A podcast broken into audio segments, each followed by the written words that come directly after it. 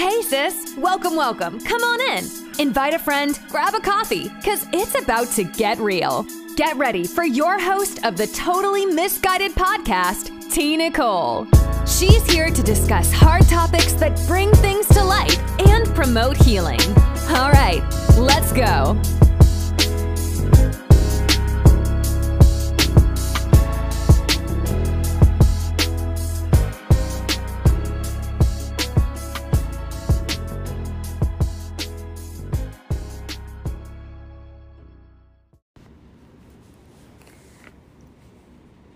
Sis, how are you doing this Memorial Day? Let me first say thank you, Lord, for yet another day. Thank you, Lord, for those who have served our country and have given their lives, God. They're gone, but they are not forgotten, and we appreciate their service and their time for this country. Come on in, sis. Let's sit down and talk about a couple of things. Today's episode is called Don't Watch Me Die. Listen, I want to share um, my heart with you and share a little bit of my testimony as we go along today. People will stand back and watch you die. Who are people? Family, friends, leaders, and those who have influence over you. You know, people, they'll, they'll watch you be abused, lied on, misused, ostracized. It's, it's the equivalent to someone standing at a lynching of a soul and will say not a word, will not even call your name out in prayer, let alone call attention to the injustice in your life. What am I saying, sis? Although you were born with a purpose to do great things, you're not going to be able to escape the evil of this world. It's written that a man or a woman born of this world will encounter trouble. In other words, Jesus is saying to us, keep living. Trouble will find you. You don't have to seek it out. You can't tell me that a five year old girl seeks to be assaulted. You can't tell me that a child seeks to be abandoned, abused, rejected, or starved. You can't even tell me that it is justifiable for women to experience domestic violence in her marriage or relationships.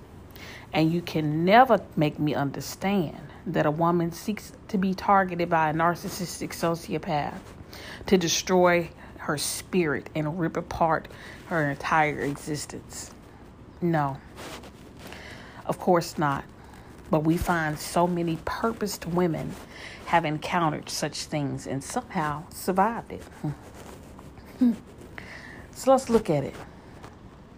You can't survive such traumatic events, but the trauma of it seems to linger on for years, leaving stains that seems to never clean, come clean, you know, until you know, there's always a but until you are able to break free from the toxicity of your environment. Let me pause right there and share a couple of things with you. In my own life, people have watched me struggle. They have watched me make poor decisions. You know, I, I am um, a survivor of domestic violence. I am a survivor of sexual assault. Uh, I am survivor of childhood trauma and molestation, and I had a child out of wedlock. Right, had a teen, you know during my during my teens had a teen pregnancy, and you would have thought I committed murder. You know, not saying that that was okay. Yes, it was a mistake, but my baby was a mistake. You know, and the whole time that I had this child, everyone had something to say about how I was rearing her. But they didn't know I was protecting her and I was breaking generational curses. Um, but along the way, you know, in my in my young path, as I made decisions and as I began to latch on to people for various reasons, you know, needing attention, needing a, a place to belong, someone to call family, you know, those those voids that I was trying to fill, not fully understanding the voice that I was trying to fill, I was going about it all the wrong way. But get this, the people around me, they saw it and said nothing. They said nothing. Even my blood relatives said nothing. They said nothing. You know, that just goes to show you the heart of man. You know, people if people will stand back and be like, Yeah, she got that baby with a fast tail. You know, that's that's how we think. Yeah, she with old boy. Mm-hmm. She gonna find out. She gonna learn today. Mm. Instead of saying, "Hey, sis, let me talk to you for a minute. What's going on with you? What you looking for? Do you know who you are? Do you know what your worth is? You deserve better. Let me help you." We don't do that. We don't do that. And so that's what I mean by toxic people. Because if they're if they're not there for you to help you, to motivate you, or to propel you into your place of destiny, then they're simply not for you.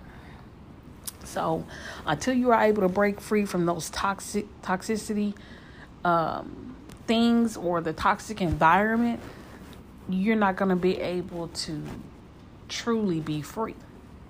But I'm, I got I got a couple of tips for you. How do you break free, sis? First, acknowledge what happened to you. Own your truth. You know what? Yeah, this happened to me. I, I, I see it for what it is.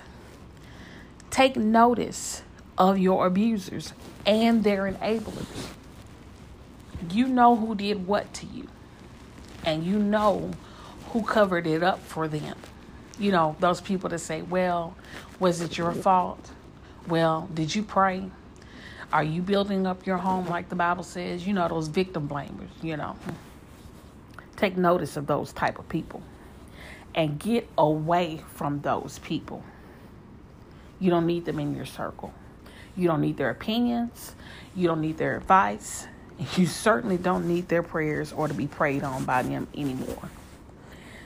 Take time to breathe and pray.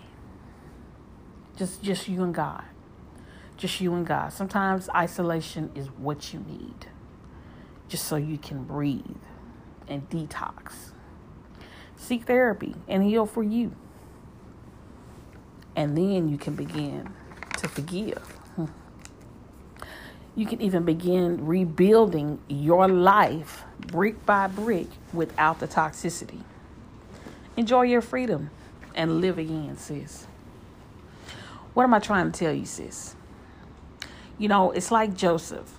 Joseph, he was despised for the anointing on his life and left for dead, sold into slavery, betrayed, and thrown into jail.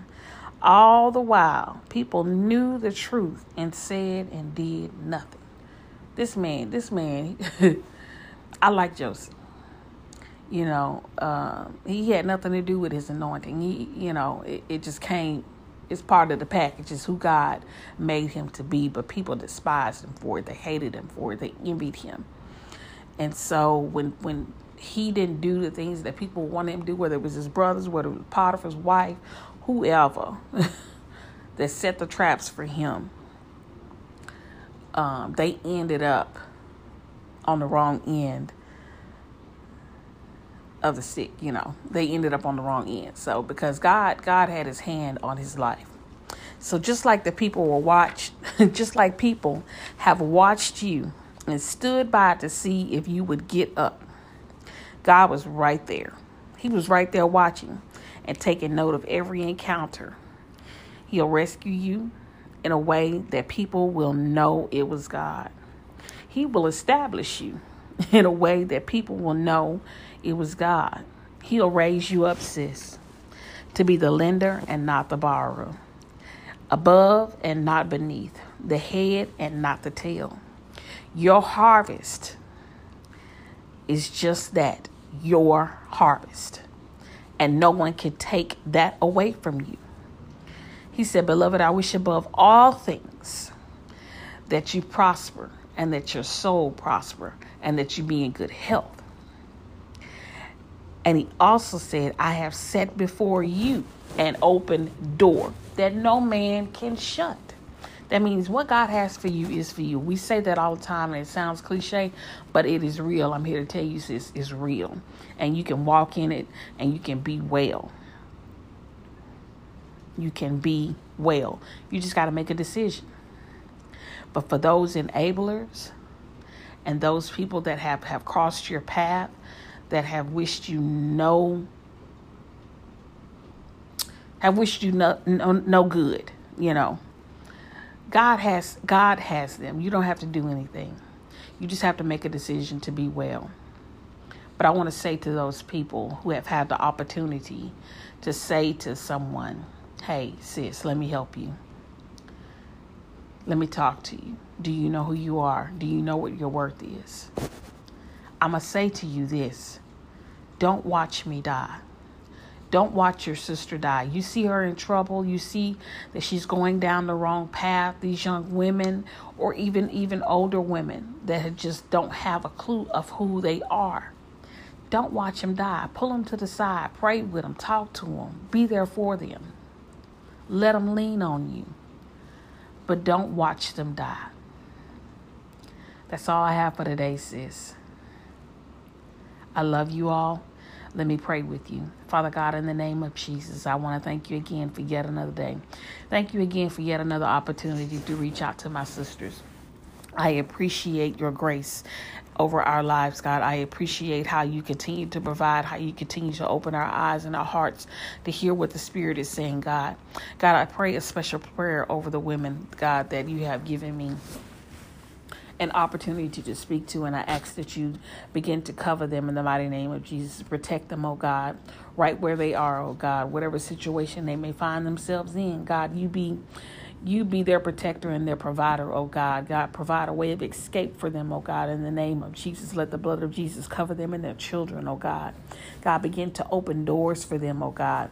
God, begin to make a way for them like out of no way, God. God, encamp them, encamp your angels all around them to protect them, oh God. In the mighty name of Jesus, let them lack and want for nothing, oh God. Place people around them to help propel them to their place of destiny, oh God. In the mighty name of Jesus, they shall be whole and healed. In the mighty name of Jesus, they shall walk free in you, oh God. I speak healing and, and wholeness over their life, oh God. I speak salvation and awaken their spirit, man, God, in the name of Jesus, so that they can hear what you are saying in these last and evil days, oh God. Let them not be lost, oh God. Let them not be weary and let them not be troubled, oh God, but encourage their hearts to be able to stand again, to be able to live again, oh God, and to be free in you. In the mighty name of Jesus, I pray, and it is well. Be well, sis. I love you.